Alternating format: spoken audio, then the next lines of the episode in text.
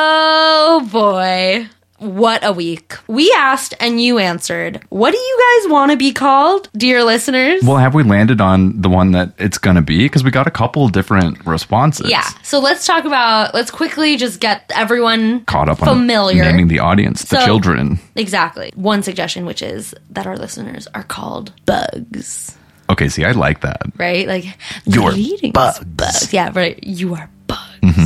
But it does feel a little disrespectful, which, listen, if you guys roll like that, I know some of you do. It sounds like that plane is going to land on us. Please do. Cover. Ah, speaking of a plane landing on us, are we going to talk about health insurance? Christ. Ah, no, no one wants to hear that. We But can like do that on Patreon, but the way that capitalism has their knee on our necks saying, "You want health care? Then you better go get a corporate fucking job." It's then insane. we'll give it for you. And then We'll give it to meanwhile, you they for don't even free. have jobs. Goal. congratulations to the church next door. They just scored There's a- a winning goal. But yeah, I mean, I got a letter yesterday from.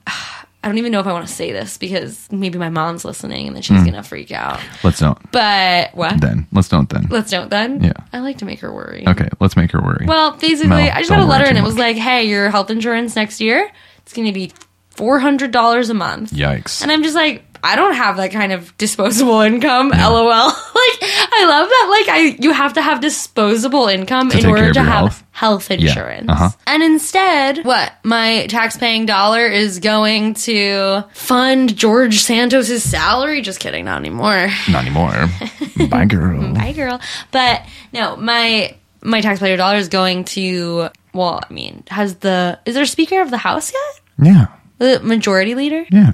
What happened with um? Remember, like the Republicans like ousted what's his face. They Oh, replaced Kevin him? McCarthy. Yeah. Oh. They replaced him. Okay, cool. With like a virtual nobody. Got it. What a time to What be alive. a time. Apophis, where are you at? Speaking of government, There's alien news. Yeah, baby. What's going on? One of our devoted listeners messaged me to say, Have you listened to the new David Grush interview Oh, on Joe Rogan. on Joe Rogan? Okay. Now, normally I wouldn't plug the Joe Rogan podcast. I don't know. I can't even remember actually why like everyone wanted Joe Rogan's podcast to be pulled. Was it because of his COVID beliefs? Uh, or just like who he was like interviewing? I just remember like all these musicians were like pulling their music off of Spotify because they wouldn't take down Joe Rogan's podcast. And yeah, I don't remember exactly, but it was something ideological like that. So David Grush went on Joe Rogan's podcast. Okay, I can see this going well already. Our podcast. No, Joe Rogan. I know ours goes well. Oh. This episode. we do this every week. Thank you. So he it was actually really good. I was like, this podcast is good. Joe Rogan doesn't talk a lot at all. And David Grush, by the end of the three hour interview, I was like fully certain that David Grush is the greatest American hero, maybe of all time. See, we had already asserted that he was an American hero or like one of the great American heroes, but like that's a big claim. Was he was he talking about more stuff than he was saying on the hill when he was, you know, being deposed for Congress? Yes, because also like he as time goes on, like he submits certain like new things Mm-hmm. for um what's the word? Like he goes through some review board, right, to see like, oh, does can I say this or is this sensitive Oh, got it. information? Got it, got it, got it. And so the more time goes on, the more things like he submits for review, you know, and he can speak on. Or he knows not to speak on, but he knows how he can speak on it Gotcha. right? Like so that it's not jeopardizing national security. But like the you know the, the board of review is very fair because I mean they have to uphold the First Amendment. Yeah. So uh, I mean he kind of did like talk about a lot of things that we hadn't heard him talk about on the Okay. hill because on the hill it was more about I mean he was being interviewed alongside two pilots. Right. So the focus wasn't you know solely on him. This Yeah. time it was just on him. And I mean One-on-one. this man is so fucking well spoken. Yes. And when you hear him talk and you He's young too. he's young, he's a freaking he literally identifies as like an older millennial. Yeah. He's 36. Yeah. And he says he says on the podcast he's like "My-" and I really highly encourage I don't want to send anyone away from our podcast but like genuinely go listen to this interview and Oh, tell yeah. everyone you know to go listen to this interview because it is com- extremely compelling. for you, what do you think was the biggest sort of like Takeaways. because we haven't had one of these yet this season. But for you, what do you think was the biggest or the three biggest galaxy brains that you walked away being like, what the fuck? Okay. Wish he could have said that on Capitol Hill. He's able to confirm a lot of things through implication that he Okay. Mm-hmm. isn't allowed to explicitly confirm. You know, um, the possession of obviously UAPs, both Mm-hmm. fully intact and, you know, partial. The possession of dead pilots, Yeah. not of like just like DNA, but Yep. like full like bodies. which he kind of alluded to on the hill. He said something like, you know, when you recover crashed craft, sometimes you come across the remains of the pilots. Yes. Yeah. So he, you know, confirms that. He confirms Lockheed Martin's possession of the technology. Okay. So Skunk Works implicated. One thing that he talks about, I mean, just the way he talks about arriving at all the information that he has Mm-hmm. and like what he has seen with his own eyes and and what he hasn't seen with his own eyes but like has heard testimony of and he's very careful not to like answer any questions that he doesn't fully have the answer to or Right. did it you know or heard through the grapevine like there's a lo- there's obviously like water cooler Sure, talk like- but he is like no I wa- I want to be so ironclad and what I'm telling you is Good. true true and what I'm telling you I don't know is true. Yeah. Apparently, he also talks about having had several in-person meetings with Harry Reid, Okay. who was the former majority leader of the United States. Uh, and Senator from Nevada, Yes. BFF He- of Nancy Pelosi. Mhm, he died in 2021. Yeah. Rest in peace. And and then he had apparently Harry Reid had an interview with an interview with the New Yorker, and that's where he names Lockheed Martin Got it. Mm-hmm. as you know a corporation that is Hanging on to involved stuff that they got from up there, out Yes, there. and so that's why he, uh, Grush is like able to name it because he's like, I'm not naming It's it. I'm impressed. just naming what Yeah. Harry Reid named. Yeah. he talks about the fact that Harry Reid had a lot of trouble getting, you know, the read-ons for these special access programs. You know, he just really, really goes through everything that leads him to blow the whistle on this kind of not abuse of power, but an abuse of secrecy. And, you know, he really identifies as, you know, he's like, uh, listen, I'm an older millennial. Yeah. Like, I think my generation really does want to see change. Mm-hmm. And, you know, there is this sort of like everyone wants to have secrets that no one else has Sure, kind of yeah. mentality. But the reality is, like, we should be, ha- like, the fact of the matter is, we have technology and we have science that should be accessible to like graduate students, Yeah. you know, in the same way that like we're able to study nuclear physics Yeah, like other academic type academia. papers. Yeah. um, you know, and not necessarily nuclear weapons because not everyone needs to be able to Sure, understand yeah. how nuclear weapons work. But like, you know, it only advances our national security at the very least, Mm-hmm. let alone humanity, to have access to like nuclear physics and and have like public access to that that information. Yeah. You know, it's the In same like a transparent, for this. controlled Yes, kind he's of way. like, Yeah. listen, he's he's like ninety five percent of what is being held secret does not jeopardize national security Mm-hmm. at all. It is literally just like we don't want to tell anyone, and Mm-hmm. Like actual fuck just you. power play. Yes, Yeah. Mm-hmm. and it is an abuse of power. So Abuse of power in America. in America, no, I'm strong. Are you kidding me?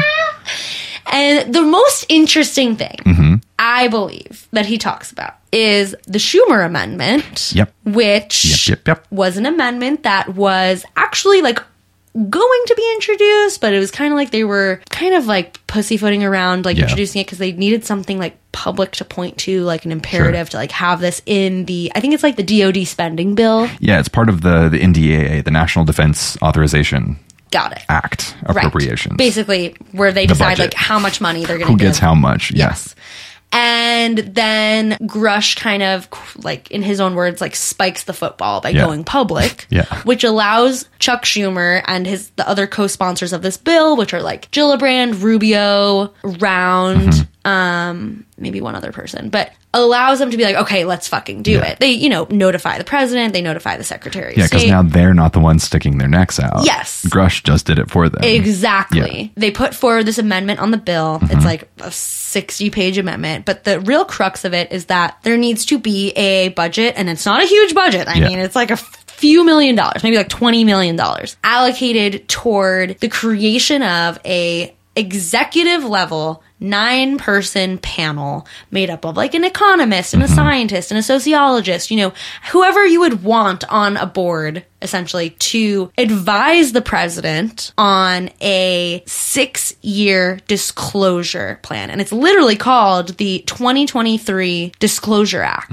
And it's a six year plan between 2024 and 2030 to disclose what we know about UAPs and NHIs to the American people. Yep. And in a way that is like that they're okay with. Yes. It's like we'll tell you only what you need to know exactly and the Senate no more. Mm-hmm. Right. And the Senate passed it. And now it is being held up in the House of Representatives thanks to Shocking. thanks to two politicians, Mm-hmm. Mike Shame Turner them. Shame them. Mike Turner. and Mike Rogers. Mike There Rogers. were these two Republicans. One of them was like the former fucking like mayor of Dayton, Ohio. Okay. Who like and Grush talks about who like went on TV like after Grush's um like Appearance. deposition or whatever Yeah. and was like wouldn't even say Grush's name was like this whistleblower doesn't even know what he's talking about and Grush was like oh really like Yeah. Mike Turner like uh, I'm sorry have you ever been in the military have you ever been an intel officer oh no right you actually have just been the mayor of Ohio Um, Sorry, Mike Turner. Have you ever been in a plane you didn't have to buy a ticket for? literally I have. and like like oh weren't you voted uh most corrupt person in congress um and oh yeah aren't your top three donors boeing lockheed martin and raytheon so uh i don't think it's unclear to anyone why it is Why you're saying these things? you're trying to block Yeah. this from going through it's not because you have insight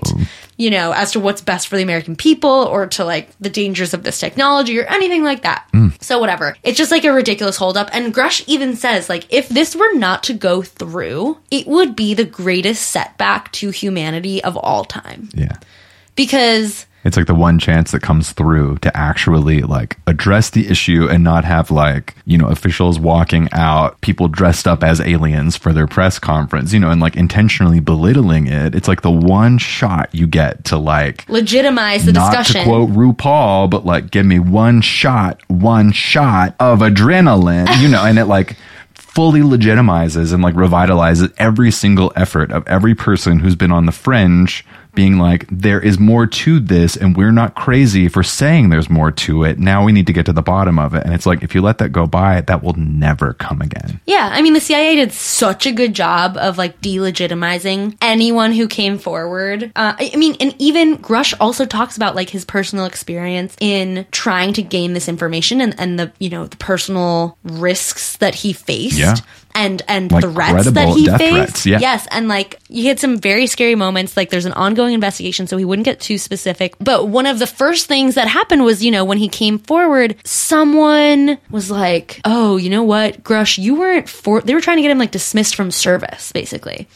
They were Whoa. like, people like were a coming at him Mm-hmm. dishonorable discharge kind of situation or, or Jeez. like mental health that like you didn't come forward about um you know your full mental health like situation and Grush is super forthright talking about he's like yeah I had PT- PTSD um after yeah Afghanistan could you blame him and Like, and he talks about you know he saw his best friend die Yeah. and you know he has sought treatment and he identifies as autistic and Yeah. He just he he talks about like a lot of the inner work that he's done like Mm-hmm. but he's like but in no way shape or form have I hidden any of like my mental health issues you know have or have you know and I've taken like leaves of absence if necessary but I don't even know if he had to but whatever so there Politics have been is so many dirty. efforts to what politics is so dirty Oh, it is absolutely filthy. The fact that David Grush, in spite of knowing how corrupt American government Mm-hmm. Oh, is, yeah. said, I'm going to stick my neck out. I am going to throw my entire career because I believe in change. And I think he also talks about how, like, you know, seeing his friend die in Yeah. Afghanistan just put things in perspective for him of like, well, what is really, you really begin to ask yourself, what is my life worth? Yeah, and like what matters? if I just kind of stick my head in the sand. Yeah. And he's like, this was an opportunity for me to really ha- have a positive effect on the transparency in our government. Hmm. And he really, like, really fully believes that, like, the American taxpayer is owed a great deal of information. Yeah. And I'm just like, damn, bro. Like, he could have made whatever, like, Mm-hmm. general something, something. Like, he was on track to, like, obviously advance in his career. Sure. Mm-hmm. But he said, This is more important. this is more important. And when you hear him speak, like, I don't even feel like I'm doing him justice because really, he's so convicted. He's in what so he believes. convicted. Yeah. He's so smart. Yeah. He's so clear. They talk about, you know, NHIs and what it all could be, but we've kind of talked about that before. But yeah, the Schumer Amendment, let's hope it passes. If it doesn't, there's also oppor- like another they can like attach it to maybe do other things. yeah Kind of thing. but ultimately he's like the the reasoning against it that mike turner and mike rogers are saying is that like oh it's redundant with Hmm. like arrow and with like what the dod is doing and he's like the reason it's not redundant is because we need someone we need a panel at the executive level Mm-hmm. you know not someone on the same level as the dod we need someone who's able to go into Above like the them, department of yeah. energy and like go into like other executive level agencies Mm-hmm. with full access and it's giving it's giving the dark forest I was going to say all of that is so relevant to where we're about to be going today. It's insane. We really are discussing the three body problem and its real life parallels, honey. Like we're I mean we're living it. It We- feels like. it's crazy. Like, the timing is uncanny. we for are us to be living it. covering this book. Yeah.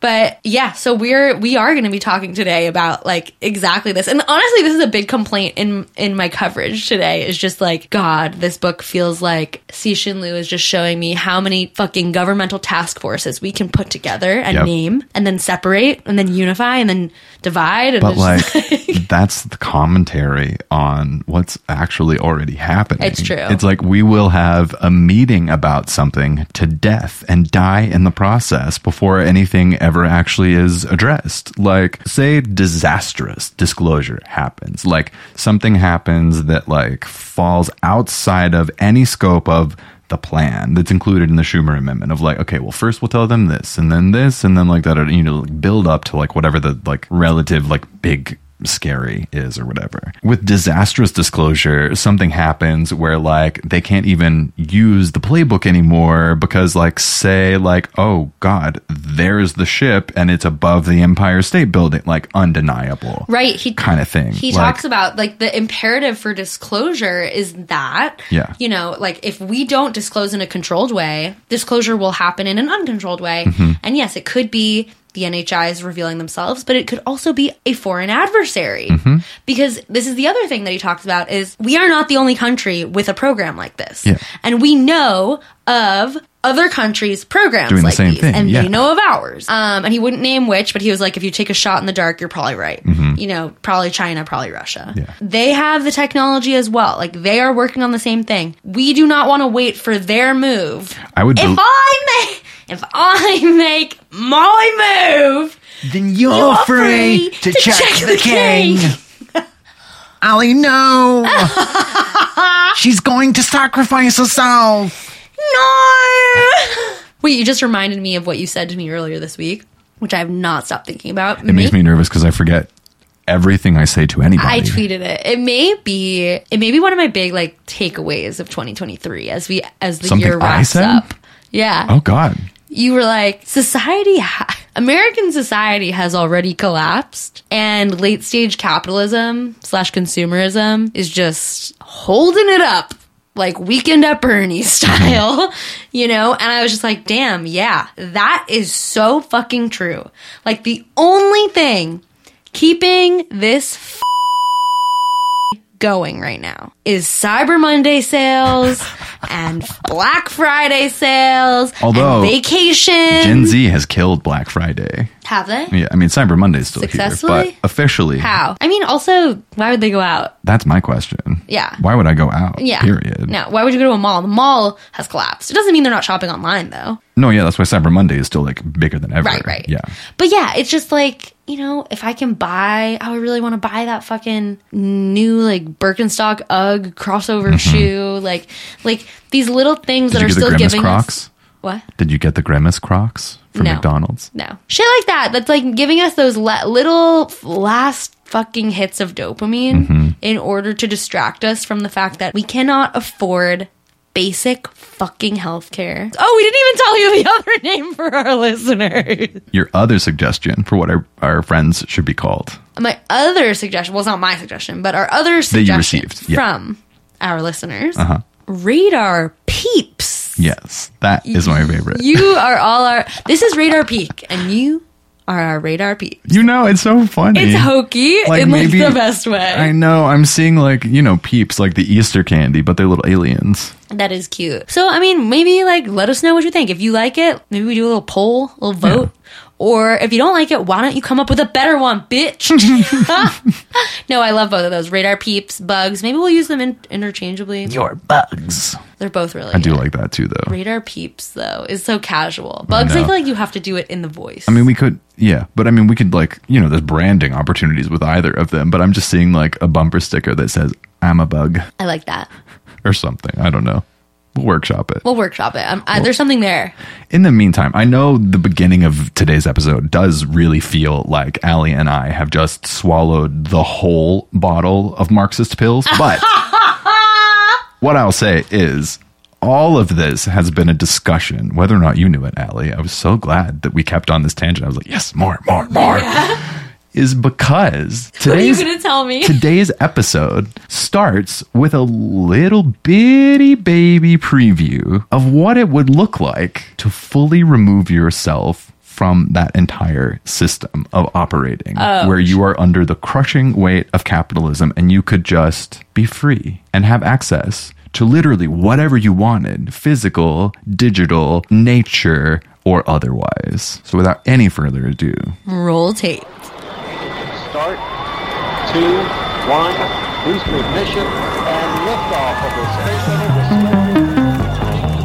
You're listening to Radar Peak, a three body podcast reviewing our way through the three body problem and discussing its real life parallels. I'm Allie. I'm Brett, and this week on our last episode of 2023, Luoji has a plan to escape capitalism forever. An ex president has dreams of owning a nuclear bomb, shocker, and a familiar digital meeting place comes back online. Energy unit reporting. All systems go. Cutting unit reporting. All systems go. Amplifier unit reporting. All systems go.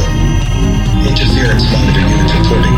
Within acceptable range. Begin transmission.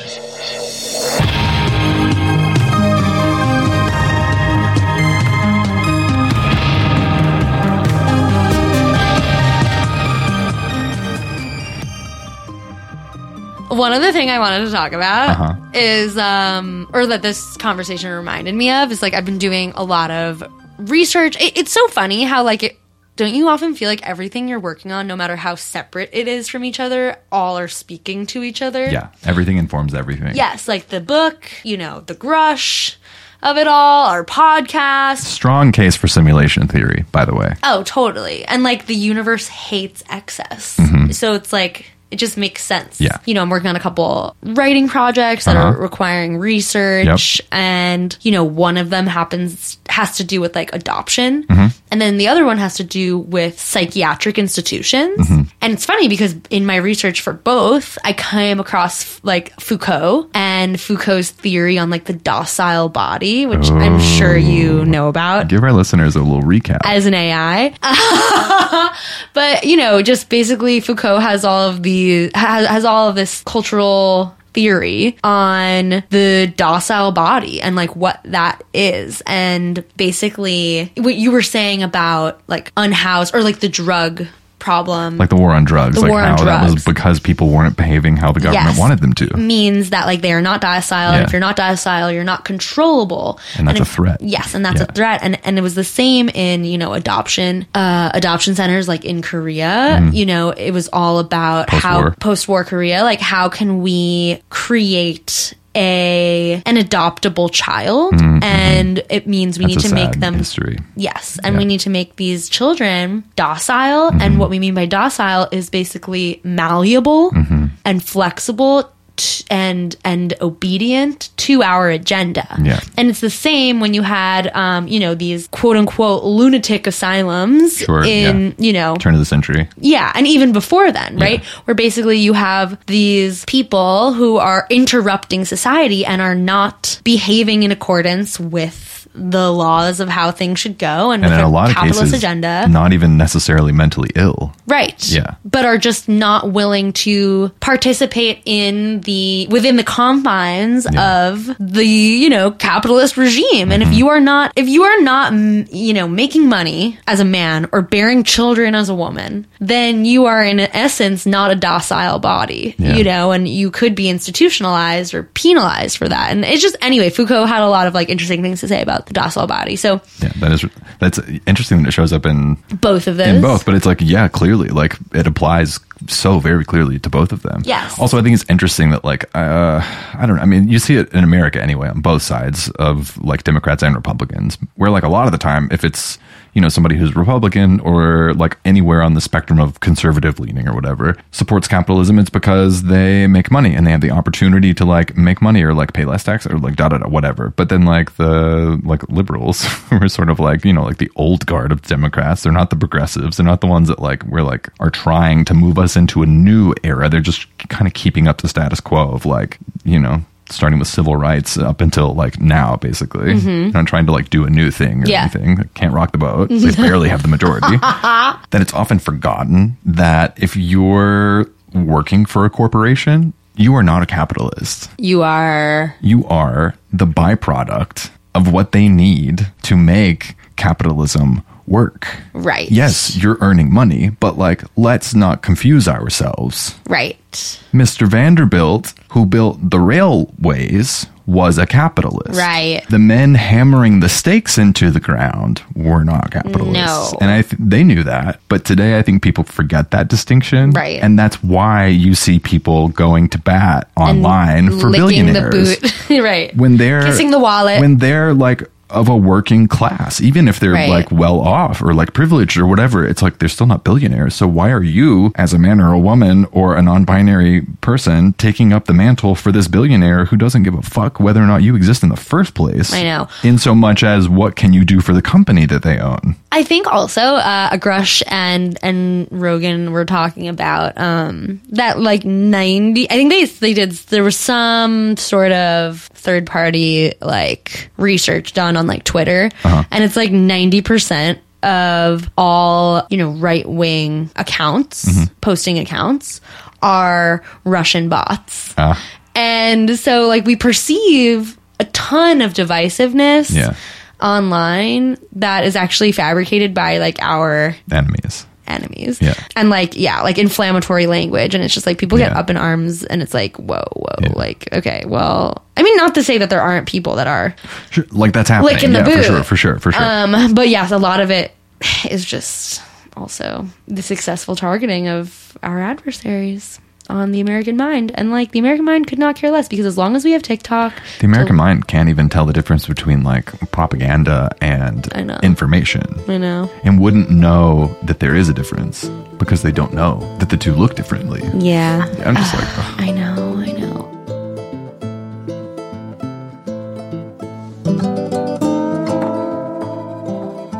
okay, Allie. Bread. So it's bread, actually. sorry, bread.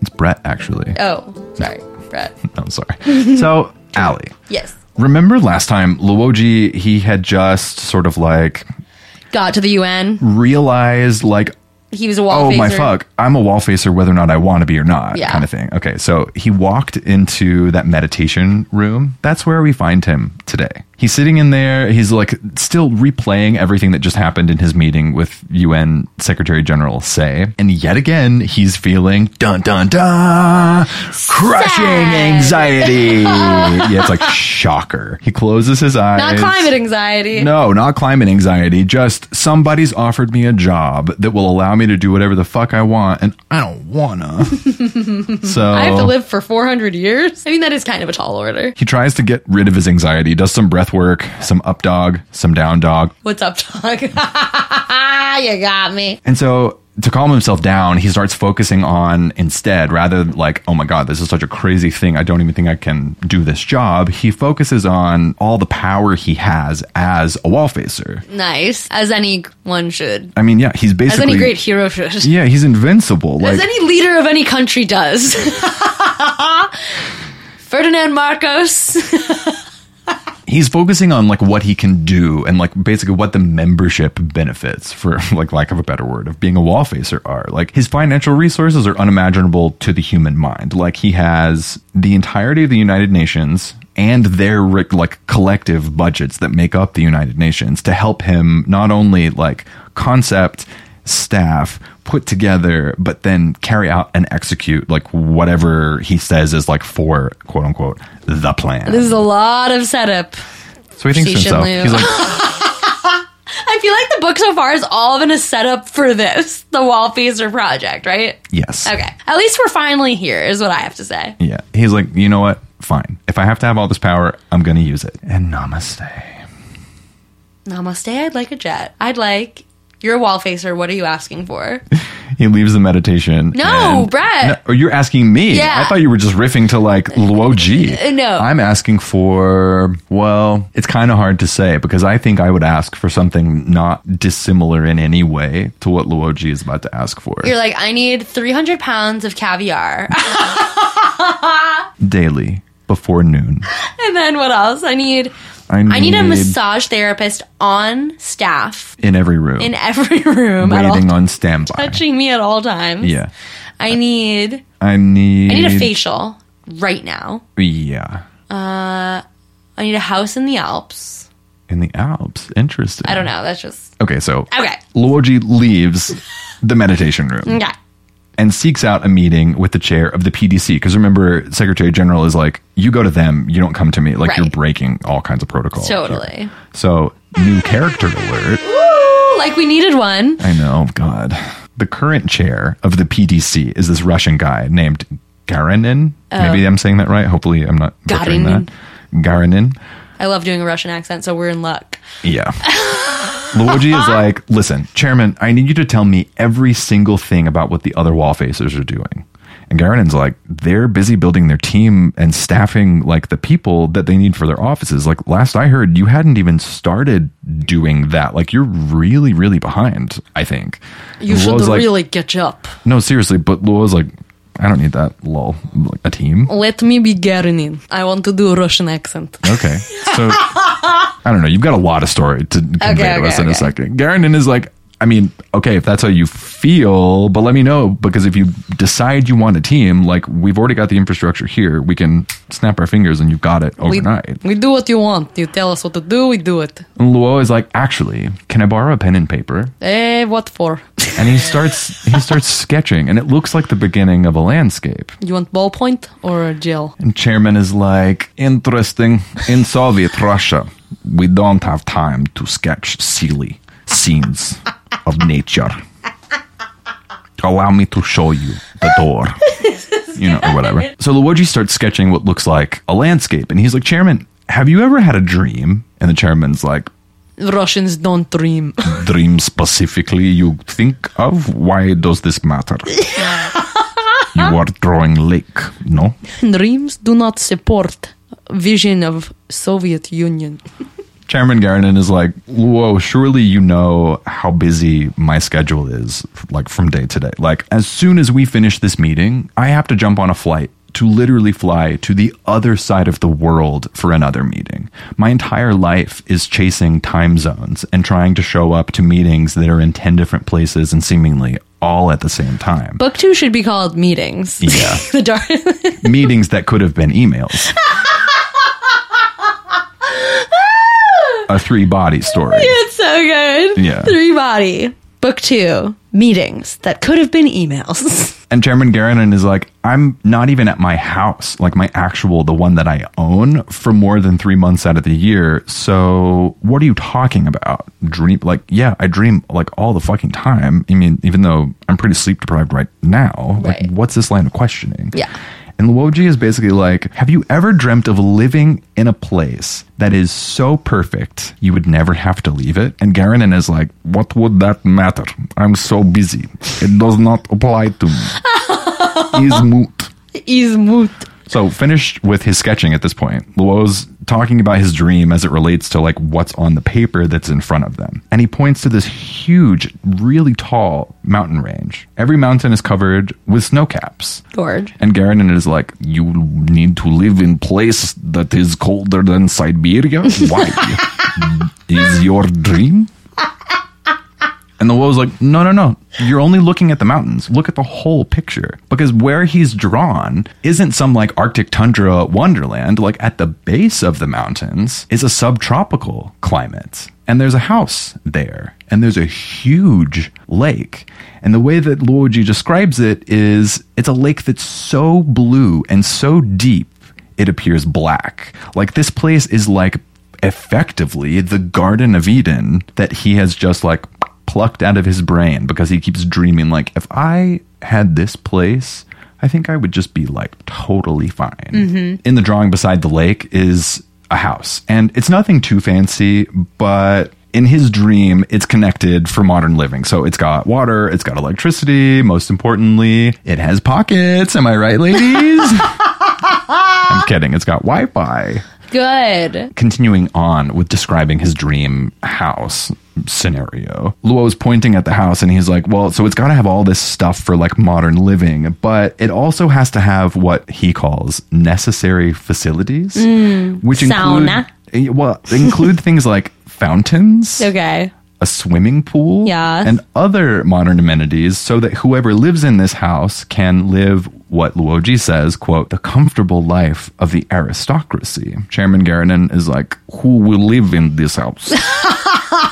Luo's like, duh, I'm gonna live out my days there in peace. And the chairman just nods his head with this really solemn look on his face and he's like, okay, we will audit your plan. You carry out this mission at once. Luo's like, so you and the commission aren't gonna like raise questions or like try and poke holes in what I'm doing for this specific plan? And chairman is like, no. We can only question you with very limited aspects of your plans. It is defiantly against the spirit of the Wallfacer project to try to extract details from Wallfacer. We will not do it. Those could jeopardize the plan's success. And Luoji is like, Sick. this In place that from case. Luoji's like, okay, cool. So this place from my dream, do you think it really exists? And the chairman is like, this world is big enough for a place exactly like that to exist. And in fact, I've seen this place with my eyes. I've been here. So uh, first scoop of this, you know, little like passage, like Luoji's having dreams of real places. I'm like, is he being maybe visited by a sophon in his sleep? Like, I, I have no idea what's going on Okay. really yet, but I'm just like, fuck, what's going on? Okay. So Luoji takes this second chance to remind the chairman, like, hey, uh, make sure that my plan gets approved and then I get to live a comfortable life of an aristocrat Mm-hmm. because this is part of the Wallfacer project and me being an aristocrat is vital to my plan. Key. Just so you know. Key. I'm like, that's what I would ask for. I need I private think. jet. And so the chairman nods, Yeah. he smiles, and he Okay. says, "L- Luo, I don't think you have much to worry about with this plan because yours is the smallest investment of the four wall facers. At least right now. Luo, kind of taking pride in this fact, starts to kind of gather his things and he gets up to leave the chairman's office. And he remembers right before he leaves to say, Oh, yeah, there's one thing I forgot about the house that is actually so crucial and vital to my plan. And the chairman says, Okay, go on. Luo says, It's gotta have a fireplace. You little bastard.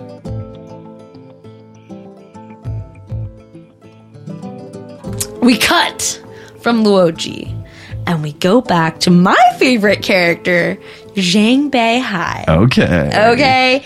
If you forgot, Zhang Beihai, his dad just died. Uh-huh. He had that. He may have been in love with his best friend. May have been in love with uh, Wu Yue, We might have been projecting. but then also got Wu Yue kind of fired. Yeah. He was like, You have no faith in the success of Mm-hmm. this task force, and your nihilism is the greatest threat to our success. That was a real, we should totally just stab Caesar Yes. kind of moment. Yeah. yes.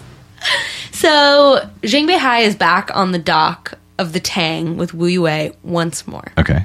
However, this time the Tang, that giant battleship that they were constructing, sparks flying, wink wink, now is like dead in the water. Fatality. Officially, no sparks, no one down there working on it. It is like lights off, go home vibes. Okay. Wu Yue is kind of like, you know, if your father were still alive, maybe maybe I wouldn't have gotten so stuck. And Zhang Beihai is like, I'd say I'm sorry, but I'm not sorry. And I know I know you won't hate me over this either. I'm like, he's really their subtext is still kind of Yeah, like I know you're not going to hate me. you could never Because you hate love me. me. Yeah. And Wu Yue is like, no, you're right. He's like, I'm thanking you. You He's like- freed me. Um, you. He literally said, No, really? You freed me. He's like, you got me out, and I even submitted my discharge application. Application to discharge approved. And he's like, I'm getting out of this place completely. I'm a bad soldier. Oh damn. He's like, call me a bad soldier, Jingbei. Tell me I'm a bad soldier. I'm a soldier who's only willing to partake in a winnable war, aren't I? Mm-hmm. And any soldier who's only willing to fight in a winnable war is a naughty soldier. None of it is actually that sexual. This musical is obviously. called Bad Soldiers. Uh, Oh, that's good. Write that down.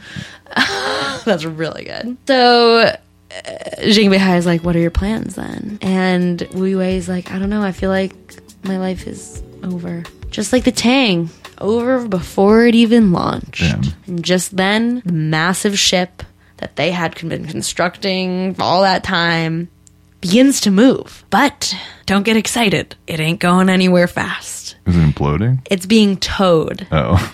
to another dock. for demolition. Oh. They are literally demolishing this thing. They are watching their escape plan. Yeah, and you see these like huge waves splash up from the water. This giant ship has its whole career aborted, and they say, you know, at least it met the ocean once.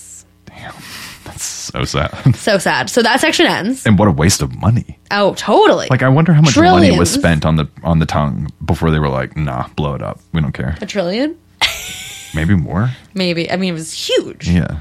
So yeah, that's out. Damn.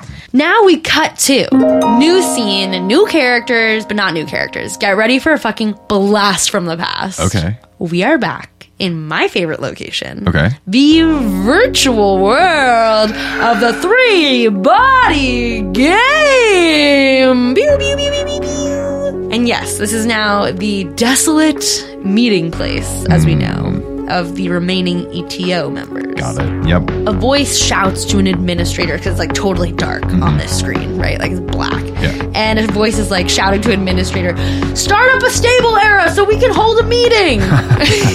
and an admin voice comes like from the sky and is like, I can't do that. The era is run randomly along a formula. I can't change it externally. Oh right, because they're in V suits in like virtual spaces. Got Exactly. it. So they're like, all right, well, like fast forward through time then until we get to a stable era. So they fast forward through time. You see the sun like flashes across the sky, la la la, until finally one stable sun illuminates the whole world. Finally. And they don't know how long they have in this stable Yeah, era, we gotta hurry. obviously. So let's get to it. We see some familiar faces. Okay.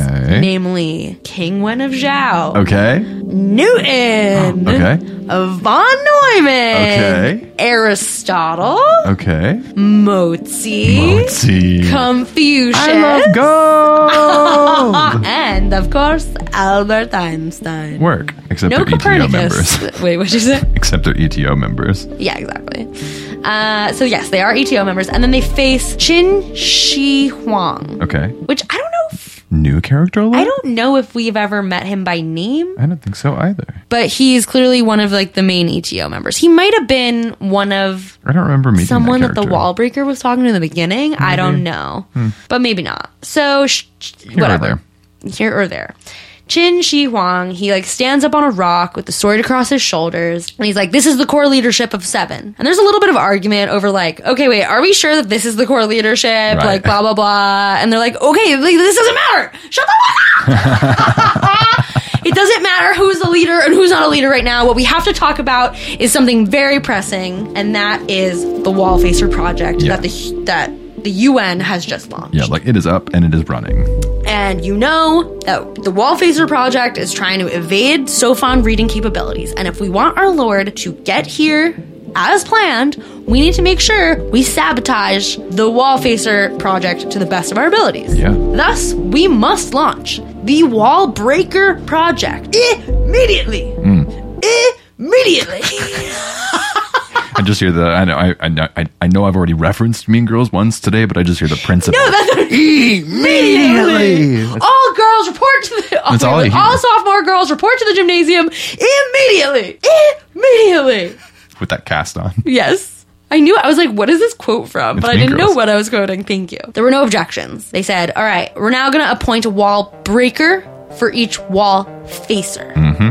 Our wall breakers will analyze the open and clandestine actions of the wall facers in an attempt to decipher their true strategy as early as possible and to interfere. Mm-hmm. So they appoint the wall breakers. Okay. They're like, for wall facer Frederick Tyler, we will have Von Neumann. Okay.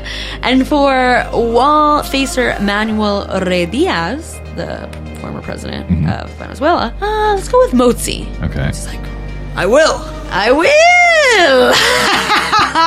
and for Bill Hines, uh, Aristotle. And Okay. Aristotle's like, I vow to break the wall. And they're all just like, yes. And then I'm like, all right, well, what about Luo G? Right. Yeah. And someone else is like, what about Luo Ji? Uh-huh. Chin Shi Huang is like, Luo Ji, uh, yeah, he is his own wall breaker. And everyone's like, Meaning? what? What do you mean? Like, he's a wall facer. What do you mean he's his own wall breaker? He's going to break his own plan? And, and he says he needs to find out what threat he poses to the Lord on his own. Interesting. Which, like, if I kind of think about, like, what you just told us, like, I guess he actually isn't much of a threat, seemingly. But then someone says, do we know if he is a threat? Yeah. And Chin Shi Huang answers, Evans taught the Lord how to keep this secret. Ah. And he is dead now, so we can't know whether Luo Ji is a threat. Is he the greatest threat of all? We don't know. The only thing we know for sure is that of the four wall facers, he is the only one in direct contest with the Lord. I'm like, what? Oh. I literally wrote, hmm. Okay.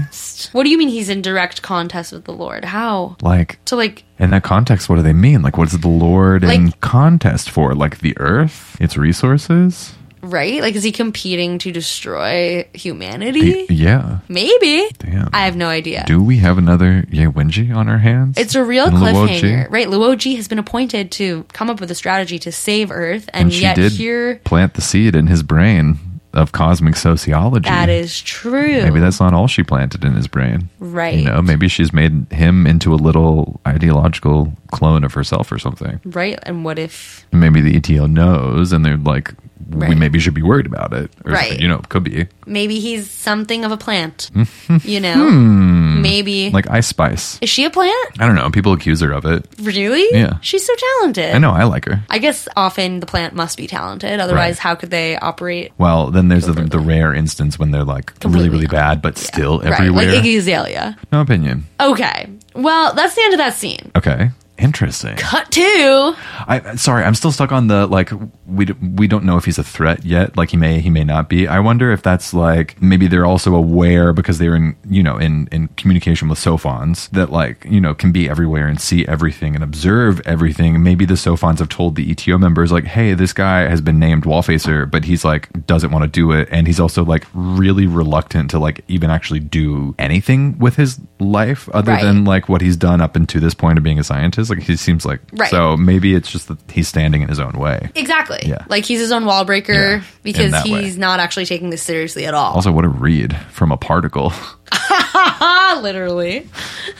So we cut to Commander Chang. Okay. Lacey, remember? Mm-hmm. And Commander Chang is having a work meeting. Chang Wei-si is the the guy who did get the promotion at the Space Force, right? Yes, Okay, Mm-hmm. he's the general. We saw him in book one. He was the one that held the meeting where Jang Beihai was like, our biggest threat Yeah. is my love. yes. Yeah. Wu Yue. We're back to another meeting. As you, I've never seen Commander Chang outside of a meeting room. No. Of a conference room. This man he sleeps under the table. literally He should takes have his meals on trays. Yeah. yeah. He's got stakes in Mm-hmm. uh WeWork. He loves a conference room. So he is having a conference room conference with the Space Force Political Department. Okay. Which has just been named as we need another department Mm-hmm. amid the Space Force. And he's hanging out, not hanging out, but in this meeting with a bunch of comrades. Okay. And he says, "All right, you guys, off the record right now. Let us be let let us make like Trisolarans and be transparent with each other. Yeah, Let's mhm. just be real, real, real. Let's make like a cell phone and cut the shit. exactly. That's good. Is that a T-shirt? I might be. I was thinking the same.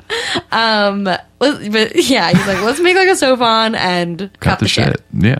We need to build faith in our forces that we Mm-hmm. can be victorious in this future war. So raise your hand if you have faith in the eventual victory of our, you know, team. Yeah, Brett is looking around. Brett want Brett Brett Brett Brett Brett. Brett rose Rose's hand raised. Riz. Well, the only person who raises their hand is Zhang Beihai. Oh, okay. No shock.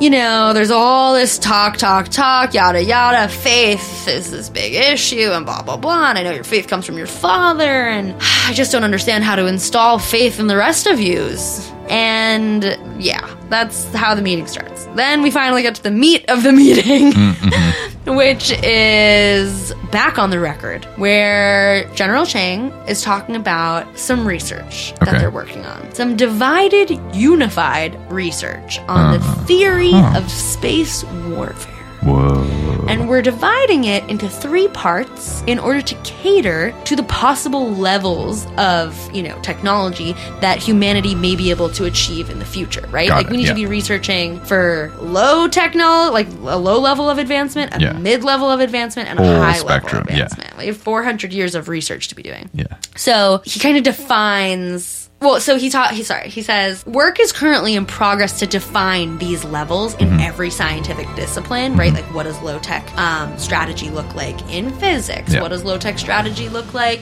in chemistry? You know, what does low tech strategy look like in Particle collisions. yeah, Or, you know, whatever. in yeah. cooking? yeah. And uh, but the main Using those little washboards to clean your clothes. exactly, yeah, in uh, in refrigerator. churning your own butter. Yeah, that's low tech. Yeah. Then you've got your like mid tech, which is buying your butter at the store. Right. And then you've got your high tech, which is creating Having- butter with your eyes. Yeah, having your butter materialize on the toast that materialized on the plate that's not there. and not having to eat at all because you've reached a state of But the food's real. It's like Star Trek, like Yeah. the hollow beam or whatever, Exactly. where it like, you know. So that's that's that field, but the real field that's the cooking field. Okay. The real field that they are focusing on right now will be the speed and range of their 10 kiloton class spaceship. Mm, mm-hmm. So at their low tech level, their spacecraft is 50 times the third cosmic velocity. And if you don't know what the third cosmic velocity is, there's first, second, and third cosmic. Do you know what these are? I feel Tell like us. you do. Yes. Mm. You want to say? it? No, you tell us. Okay. it's your segment. It's your I know, information. but you I like, researched I like it. user participation. Um, Because, so- honey, if I did the research We'd and be you here just all day. blurted it, I'd be like, Ah, no, I didn't do the research. well, you got it. I didn't do the research. It's a footnote. That's research. okay, so basically, for those for inquiring minds. I also didn't read your section. oh, you said you did, Like, I, re- I, I did, Got but it, I told got you it. not in, like details. but I just want to know if you knew Yeah. on your own. Yeah. Okay, I just like to see. I like to see what you think it is. First initial. Do you want me to make up of what I think it is? You can be like, no. First, First initial, I would say it's the speed that sorry, you- first cosmic velocity. First cosmic velocity, I would say just totally stabbing in the dark. I don't know any of these. Is like maybe the Sounds like a lie. cosmic velocity that like something traveling would need to like leave its host planet. Is that right? To reach orbit. Yes. Okay. Okay, and then second cosmic velocity. To leave the planet, to yes to leave the object's gravitational pull and third to leave the star. to leave the solar system yes boom i knew you knew I got those all right. It's crazy. I just guessed those. that's what happens when you're in ai um so basically at I low felt like we were going to fight for a second. I was like, but I'm not. I don't want to. Why is my face flushing? I love my face is flushing. what is this feeling? fer- what is it fervent fervid fervid as a flame I think fervid. Does it have a name? At low tech level, their spacecraft, their spacecraft, Their spacecraft is 50 times the third cosmic velocity, right? Wow. The amount needed to like leave the solar system. Yeah. And it has no life support technology on board and the craft has a combat radius limited to the inner solar system, Yikes. which is within Neptune's orbit Yeah. essentially. Uh, Asteroid belt and in. At mid tech level, we are at 300 times the third cosmic velocity, Okay. partial life support technology, and Okay. a combat radius a combat radius of the Kuiper belt, Okay. which is about one one thousandth AU of the sun. And that's Pluto is part of the Kuiper belt. There you go. It's a planet Right. planetoid, right. It's like frosty Yeah. out there. an Okay. icy body. Yes, icy Poor body. Pluto. High tech level, the spacecraft achieves 1,000 times the third cosmic velocity, Whoa. which is 4% of the speed of light. And it is fully equipped with life support technology and has a combat radius that extends to the Oort cloud, Oh, nice. which is, It's the furthest you can go and still be in the solar system. got it. Yeah. Thank it's just you. the the furthest collection of like I think like the tiny tiny tiny like relatively like smaller than Pluto things that are technically part of the solar system but they're so small that like the sun's gravity is all that's holding that it's like the it's cosmic like dust even though I don't mean like particle sized dust like Yeah. smattering of small things smaller than Pluto all around our Pretty wild Solar that that system. is our highest tech level, like ambitious sort of distance that we're going to go. Like, it's pretty yeah It's pretty, like, realistic. rudimentary Yes, they're like, for as okay. advanced as it is yes, 400 years from now, we Mm-hmm. may be able to, you know, have combat at the outer reach of our own solar system, but Yeah. we ain't leaving the solar system. hasn't that kind of always been that way though i mean like think about it, like when when when nasa went to the moon it's like that's a huge high-tech thing that's happening but they effectively just closed their eyes and flew into the sky like Totally. there was a lot of math involved obviously to make it happen but like like the actual technology involved was like basically like this shy of being like non-electric machines and it's like you know we kind of have that's been like humanity's mo to like do things that are like yes advanced but maybe it's just like a shoestring that's holding the whole thing together or Right, something right. Like, I don't know how we did it. No, it's- it's, until outside intervention. yeah. Really makes you think. Actually, on in the interview with, because it's a three hour interview with Grush, and Yeah, Rogan yeah. asked some really interesting questions. You know, they, they talk about, like, whether or not they think, I mean, knowing for a fact, Mm-hmm. according to Grush, that we have had contact Yeah. with non human intelligences, there are questions of, like, which technologies Weren't ours. we're not organically But are now. Yes. Yeah. You know, weren't human made. And when you think about the progress of humanity, it's kind of the only thing that makes sense. it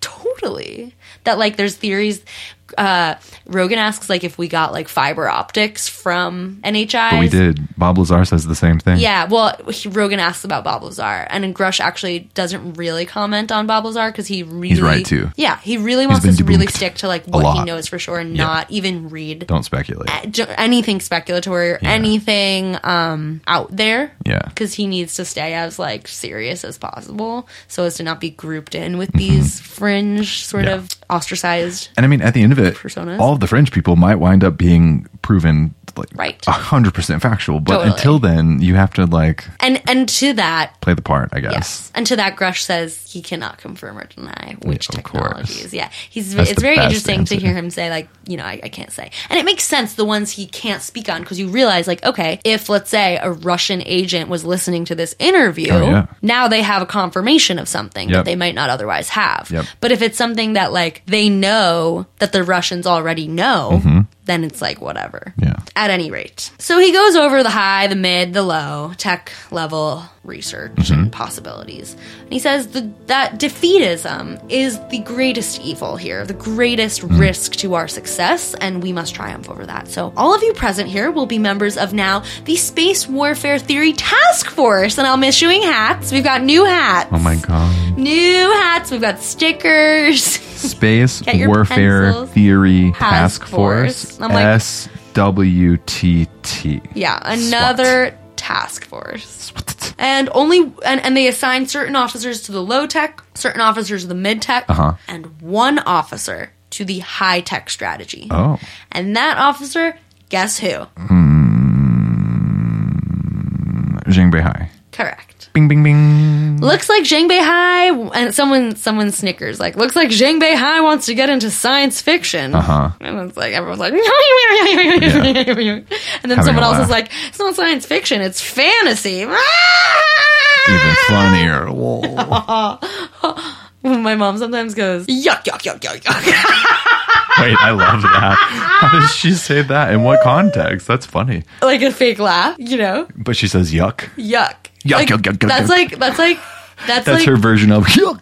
Or yuck. yeah, I think it's honestly like, um, Gore. like Monty Python. Yuck, fake yuck, laugh. yuck, yuck, yuck, yuck. Yeah, like that they would do in like, um, That's funny, Mel. Spam a lot. That's funny. Yuck, yuck, yuck, yuck, yuck. That's funny. Yeah, yeah, and everyone's just like, it's that's not science fiction, that's fantasy, Mm-hmm. and and Jane Vahey's like, come on, like we have four centuries to go, there's Yeah. time to figure this stuff out, Yeah. and they're like, Not if we don't pass please, the Schumer amendment.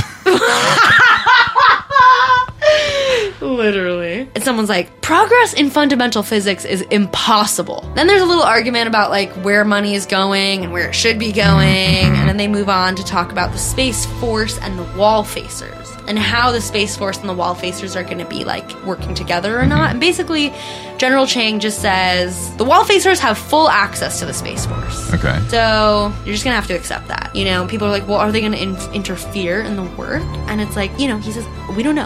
yeah. We don't know how the wall facers' strategies are gonna interfere with our strategies, but there is a s- there. i- yeah, there's no sign of anything yet. But Tyler, um, one of the wall facers, has proposed paying an inspection visit to the military, and you know he has that power, and we need to be mentally prepared for potential interference and any consequences that should occur. So let's just maintain a balance between the wall facer project and mainstream defense here. Okay. After the meeting, General Chang sits alone in his beloved conference room, Mm-hmm. rubs one out, lights a cigarette, and says to himself, Whatever happens, at least it's begun. Man, and that's when the intermission for Bad Soldiers, the musical. Yes, A new everyone- musical on Broadway, you know, Go get your opens for soda. intermission. Wow. That's right. Go get your $25 soda.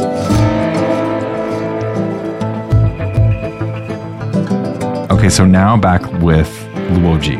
Great. He's on a helicopter going somewhere, and he's thinking to himself, it's probably a little bit of a lie. That thing that Chairman Garanin told him about how the place he drew was like an actual real place that he had been before. Cause he's Mm-hmm. like, how could I have dreamt? He's not thinking about Sophons, I feel like. I'm like, you're forgetting about the Sophons. Right. He's like, how could a place I dreamed about Shit. that I sketched, and I'm not even an artist. How could that be like an actual real place that and what are the chances the person I'm telling about it to knows where it is and has been there? Mm, something kind of Suspicious. sus a about little this. suspicious. But arriving at his destination, the helicopter touches down, and Luo is shocked, like gagged, mama, bound, tied, and face cracked. Because now, right before him, it is almost like Luo is trapped inside of a lucid dream. In front of him, mountains, so tall that every peak is covered with snow. A lake in front of him that is deep, like so deep that the blue color of it is black Just as the doctor ordered. a grassy plain, a forest beside the lake. Wow. Literally exactly how he sketched it for the chairman. Giving Pacific Northwest. Kind of. Do you remember Kent? yes, of course. He was like, "Where's Kent? Get in the fuck in here!" Yeah. So Kent came with him Okay. on this trip, Right. And he's telling Luigi about the house, and he's like, "You know, it looks a lot older than it is, but really, it's just that nature has sort of like grown up around it Gorge. and over it. So it's like covered in like Stunning. ivy and clematis Luigi's and like- passion fruit, and like you know, it's just like viney ivy house Luigi down. He's you like, know, he's like, I think I'm gonna like it here. yep, it is that. Yesterday was plain awful. the musical. yes. And Kent is also like, Luigi, I know you're kind of like shocked. Like, I can see it on your face. Mm-hmm. You shouldn't be too surprised. People sometimes dream about places that are actually real, even if they haven't been to them before. Like, It's called let it manifesting. Freak you out too much, King. You made this happen. Look at God. Look at what you did. You know? Mm-hmm. Luo is like, Kent, does anyone live here? And Kent's like, no, not within five kilometers. There's some like small villages out past the five kilometer radius, but no, there's nobody. And kind of at this point, for all Luo knows, he's somewhere in Europe just by like the look of it, right? Like there's grass, there's tall mountains with snow, there's lots of white people. There's no other people. It's just Kent. But There's little blonde children running his, around. To his mind, Oh, everybody looks like a hills. Fraulein. Yeah. Yeah, I love that. Um, You're alive. Wait, Julia Roberts? You're not in the sound of music. Wait, now I have to, you have to make a meme of. Have you Julie- seen the one where she's like spinning around, but she's holding machine guns in her hands? And she's like, so I want to see that, but with Julia Roberts. Roberts' That's so funny. face on it, and maybe actually not even Julia, maybe Emma. Um, that's so funny. Okay, No. so- Julie Andrews, Julie what are you doing in the Andrews. three body problem? For all Luo knows, just by what he can see, he's like, I feel like I'm probably somewhere in Europe, but he doesn't dare ask Kent because he's like, I think it's actually better that I don't know. This place, I can hardly believe it's real in the first place. As soon as Kent walks Luo into the house, Luo can see that this place is exactly like he requested. There's his fireplace, fully stocked with chopped logs that are. The book says it's fruit wood, so I was imagining like cherry wood or like cut from like a peach tree, you know, like an, or an almond tree. Like all those woods have their own smell. So as soon as you walk in, it is giving like cabin vibes. Got Like, it. smells up fucking amazing. And you might be wondering, because, you know, on my first read through, I was, whose house is this? Like, how does this just, like, exist here if we're not in, like, the three body game or, like, some kind of digital, like, not real place? We don't really get a straight answer about whose house this is. Right. Other than Kent saying to Luo, you know, you should know the previous owner of this house is really happy to know that a wall facer is living here now. okay. I'm kind of thinking it was like an eminent domain kind of situation. Like the UN shows up with their army and they're like, "Hey, This is uh, ours our tanks now." are outside. We own this. Thank Maybe. you." Or it could be like, you know, someone with that much money has so many homes, and they're like, of course you can use my. True. Remember that whole bit about Luo wanting to live like an aristocrat as Yes. Uh-huh. part of his plan? Uh huh. Okay, so he got his wish list satisfied. Right. And then some. If you just had to guess, what do you think came with this house? And I'll tell you. A game room, It is kind of like the HGTV Dreamhouse giveaway. a game room, a movie theater, a housekeeper, a staff, a lake, a boat, a butler, a, a pinball machine. pretty much like yes and. Everything. it's like yes and basically Ugh, what I would do to have a private chef. the house comes with nearly five Just kidding, that's my girlfriend. Go on. nearly five kilometer radius of land around the house stables on the grounds with 10 horses because kent says the easiest way to get around and up to the mountains is riding a horse what are you going to do take the helicopter on the helipad a helipad with a helicopter Sick. a tennis court, a golf course, a wine cellar, a lake, and on the lake, a speedboat and a few sailboats. Mama, a few. I love that. This is dumb money. Living like the aristocracy. Wait, let me start over. I wanna live like the aristocracy. Yeah, yeah, yeah, yeah. No, wait, let me try again. I wanna be an aristocrat. I wanna live in a house with a big old boat. I wanna live like aristocrats. I wanna, wanna, wanna feel rich. I wanna eat food that my chef could. Um, cut all that. I It's like not that. Good. No, that has you to think? say. That's Okay. right. Oh my god, are you kidding me? I don't know.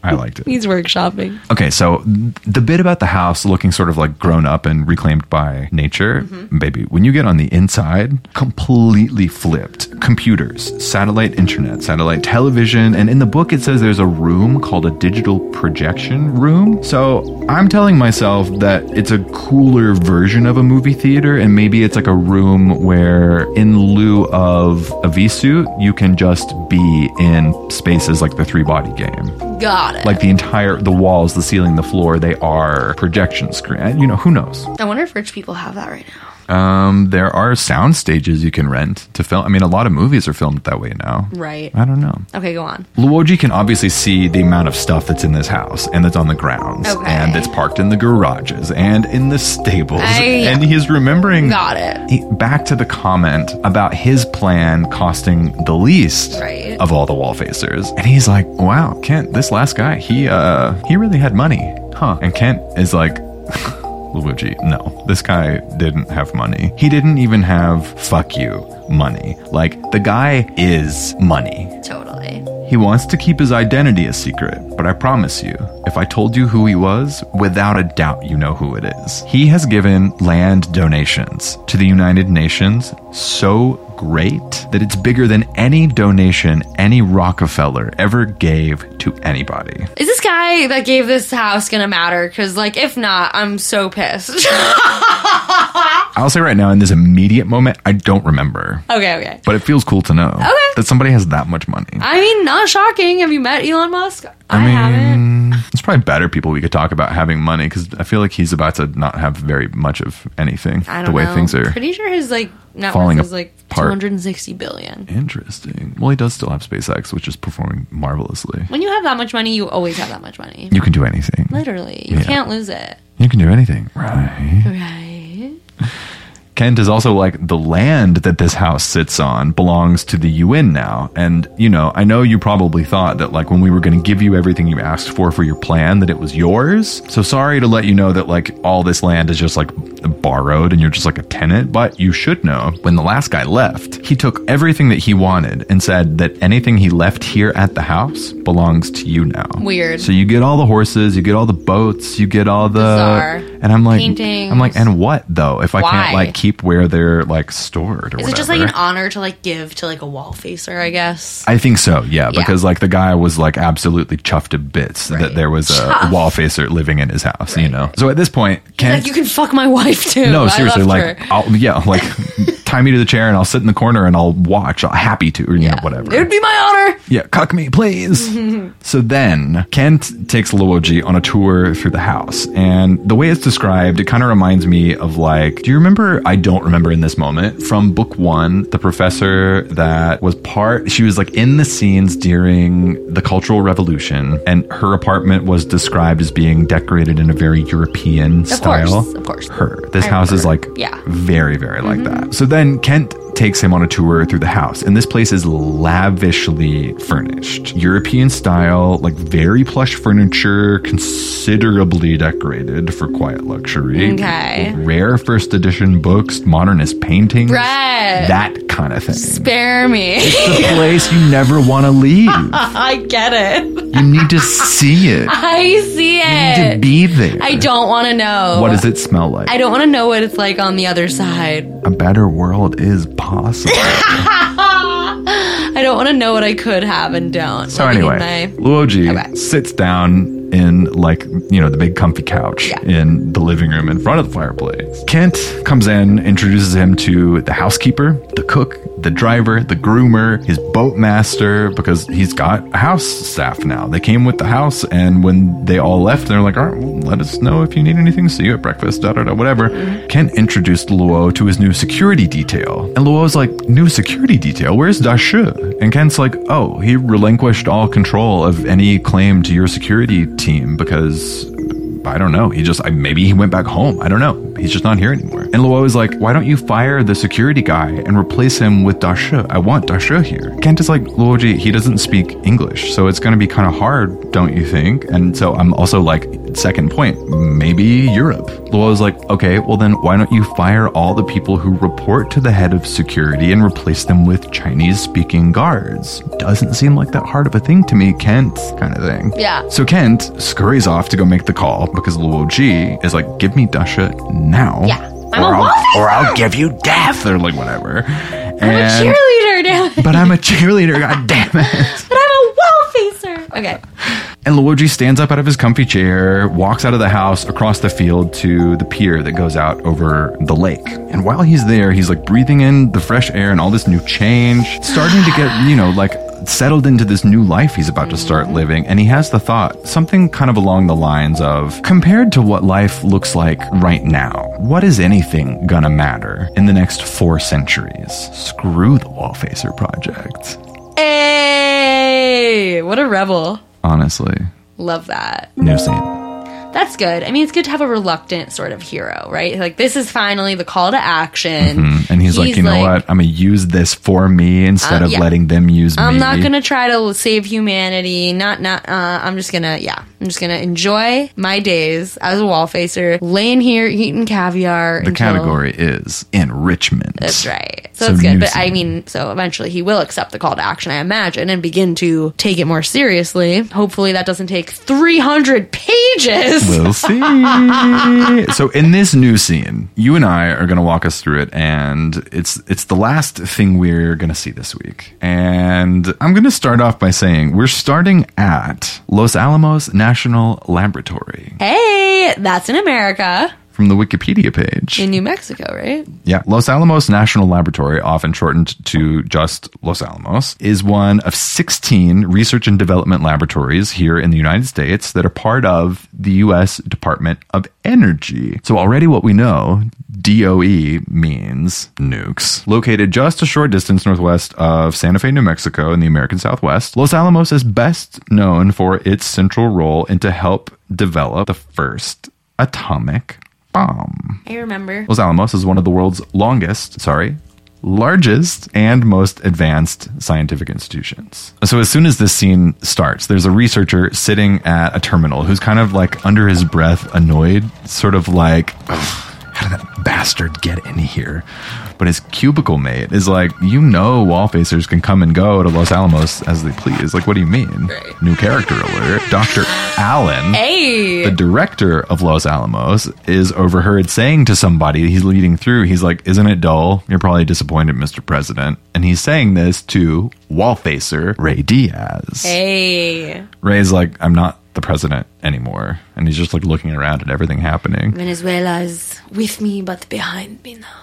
Dr. Allen tells Ray Diaz and us that where we find ourselves is inside the Nuclear Weapons Simulation Center at Los Alamos. And here at the laboratory, they've got four of them. The whole place is scientific as fuck like mechanical instruments, computers, various sets of data rolling in across the screens. But there's two machines in this simulation room that catch Ray Diaz's attention. So he walks over to see what they've brought in. And it's two sort of like vintage standalone arcade games. I'm Yeah. kind of kind of seeing like Space Invader, Right. And like I Pac-Man.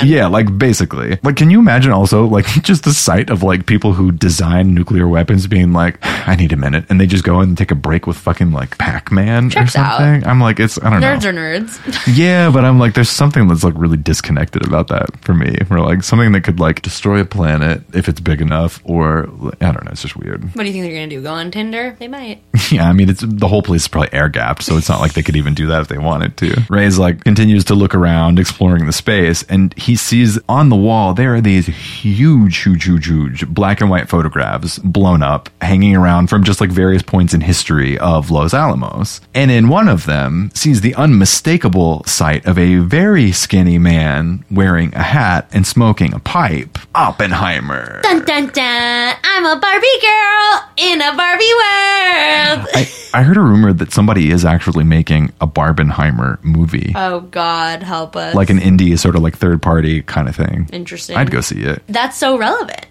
Oh, I mean, yeah, You know, Oppenheimer, huge blockbuster hit. yeah. And was now- at Los Alamos when Los they Al- yeah, or helped they- design the first. He literally created Los That was Alamos. what the A bomb. Terrifying. so nuts, so nuts that people live at Los Alamos where they are te- where they tested and are testing nuclear bombs. Like, Yeah. like I just feel like radiation is Well, so the thing, like, I grew up like really, really close, like on the East Coast, to a nuclear power plant. Yeah. And like the millerims that we're exposed to are like next to nothing. Like as Right. far as like there's high risk in case something goes Right. wrong living Right. close to a nuclear power plant, but Right. like exposure is like next to nothing. But Well- like in like I don't know, like Boulder, Colorado, being physically so high, you get more because you're closer to the rays coming in from the cosmos Mm. type thing. So I'm like, I, I don't know, millerims. I'll never fully. I don't think. Wait, remember when I told you Understand. about how like uh, I was at dinner or breakfast or whatever with uh, Emily's family, and I Uh-huh. was like asking her brother a bunch of questions. And one of the things I asked him, or I, I think I told you, I asked him like if he were to drop a nuclear bomb somewhere, Oh, where yeah, would he like, do where it? would it be? But then I was also talking to him. I was like, which nuclear, which nuclear um, energy plant do Uh-huh. you think is most likely to be the next Chernobyl? Oh God, And he said probably somewhere in Russia again. Yeah, but um, he his like he he said that you know part of building a nuclear plant is like to make them literally earthquake resistant, and Yeah. if you if you skip over like anything and are lazy or like you're fucked. Yikes. Eee. Go on. So now we learn that what's happening here is these scientists are running simulation after simulation after simulation to design a thermonuclear device. So it's almost like a rehashing of the Manhattan Project that led to the development of the first A bomb. Various stations around the room. It almost kind of here gives me the the impression of like whenever you see or if you've ever been in like the control room of NASA and you can see like all the different departments sort of like talking back to you know each other in command and da da da that kind of thing various stations start calling out the status of their components. So, supercomputer operating at 30 petaflops.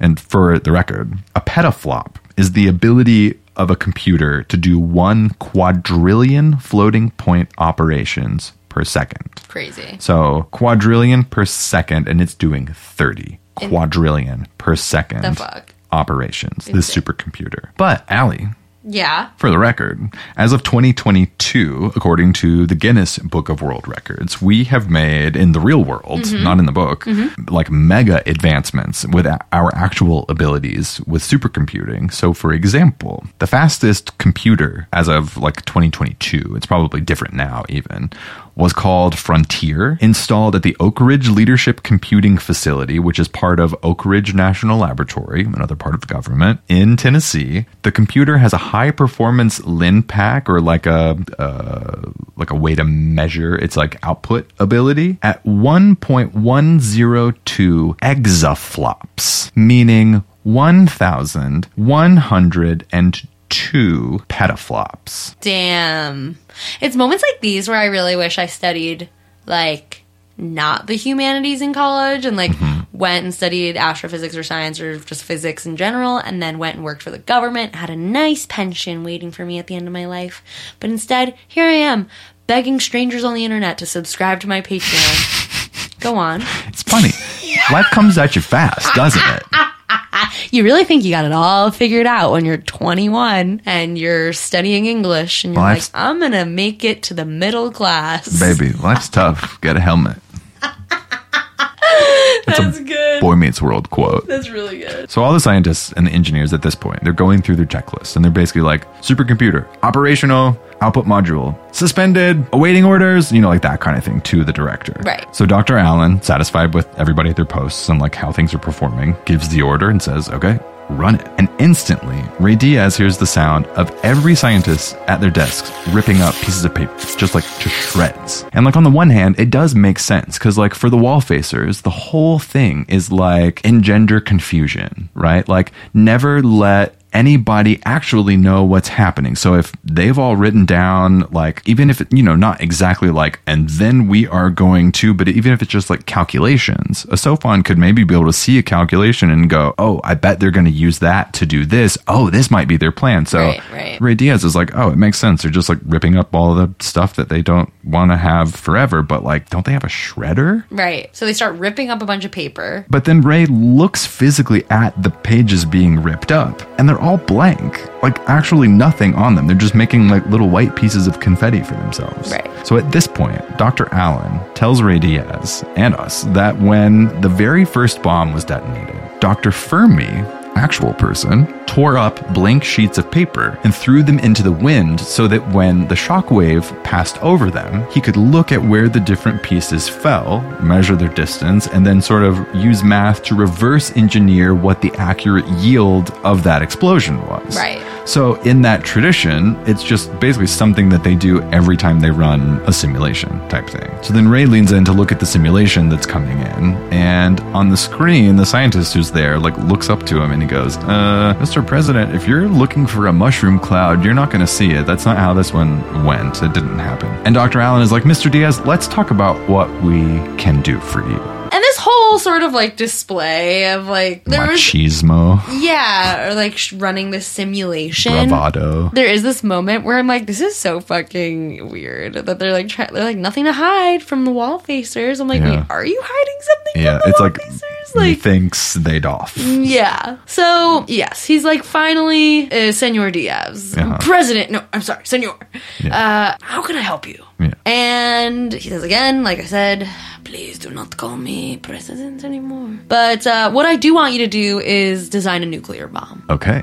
And Mr. Allen is like, Of course, I, I mean, I figured you're not here to play Pac Man. Yeah. Could you give me some more specifications about, you know, what type of yield you're thinking? And Ray Diaz says, PDC will send you completed tech requirements before long. I want the largest yield possible, as long as you can make it 200 megatons at the least. Uh. And Mr. Allen is like, That's gonna require a lot of time. Mm, And also, that's 10 times the size of the world's largest thermonuclear device. Yeah, I was like, uh, Yeah, it would actually have to use a totally different trigger method, and it actually might require a whole new structure that we don't really have a model for. So, I mean, were you briefed on the application of nuclear weapons in space warfare before you came up with this plan? And he's like, go ahead, be redundant, tell me. I'm like, okay. so shady when he could just say yes or no. Yeah, Uh, but go it's ahead. for the reader. It's fine. Be redundant. no, I just mean the way he says I know, that. I I'm like, know. God. Yeah. Okay.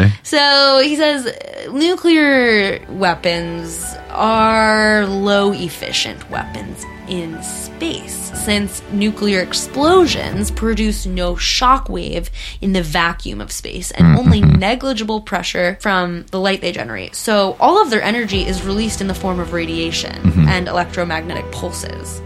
And to shield humans on a spacecraft from all that is very mature technology. Yeah. So it's not really efficient or effective or safe. Yeah. And so he says, well, what if uh, D- Ray Diaz says, okay, but what if the target is hit directly? Yeah. You know, like don't rely on the shockwave, like hit them Hit it. directly Yeah. with the bomb. He's like, that's different. In that case, heat will be a decisive factor. Mm-hmm. They may be melted or vaporized, but a bomb of that size that you are asking will be nearly impossible to land a direct hit with. Ray Diaz says, but nuclear bombs are humanity's most powerful weapon. So, what are you suggesting? Yeah. And then Mr. Allen laughs, Dr. Allen, sorry. And he laughs, realizing it's ridiculous to discuss such issues at, at length with a wall facer. Yeah. You know, the whole thing is What are we doing?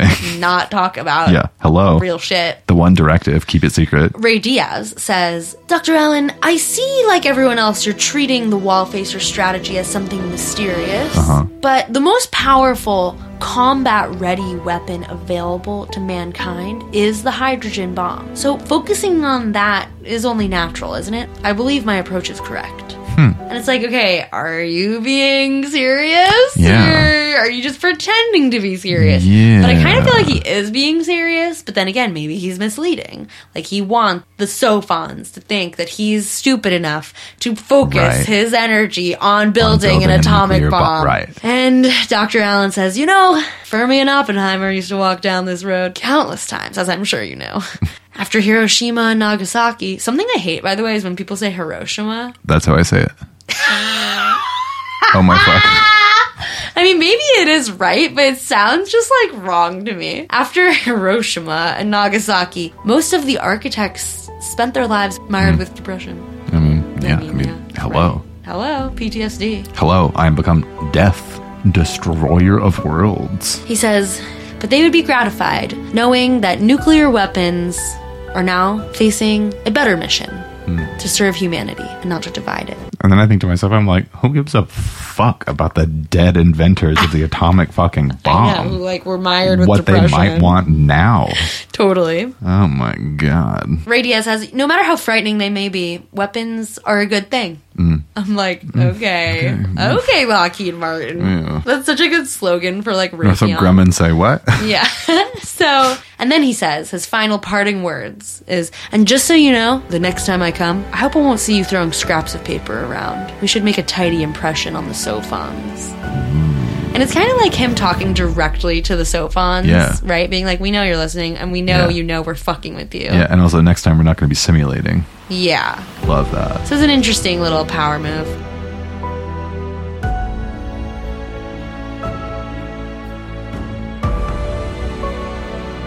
know we've been talking about this book is long and are we ever going to get to the end of it and how many episodes is this going to take?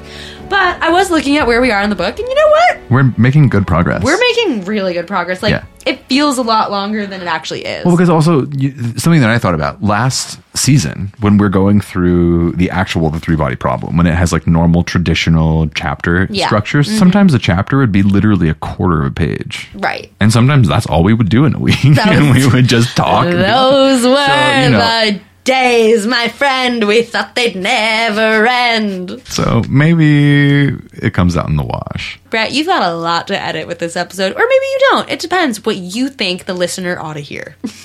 and whatever I think they shouldn't hear, our Patreon subscribers can hear Period. because there's a lot that should go somewhere.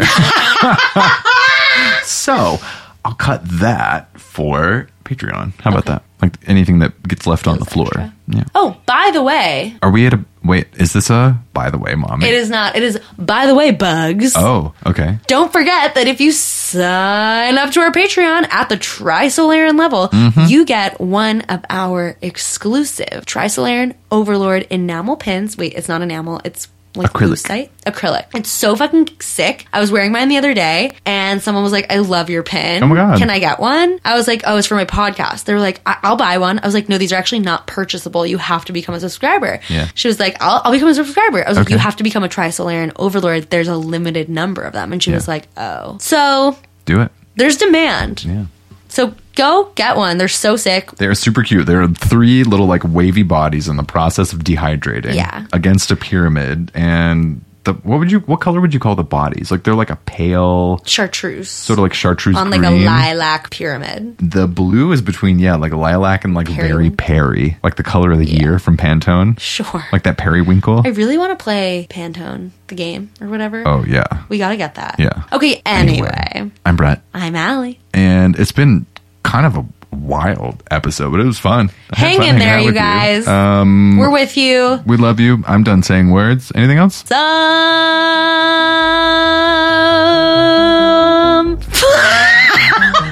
And we'll see you next time. Bye bye. You've been listening to season two of Radar Peak, a three body podcast. Subscribe and download on Apple Podcasts or wherever you pod so you never miss an episode. And for exclusive content we may not have had time for, subscribe to our Patreon. Oh, one last thing before you go. If you enjoyed today's episode, leave a review and tell a friend about us. Join the conversation when you follow us on social media at Radar Peak Pod and stay tuned for all new episodes returning January 24th. See you there.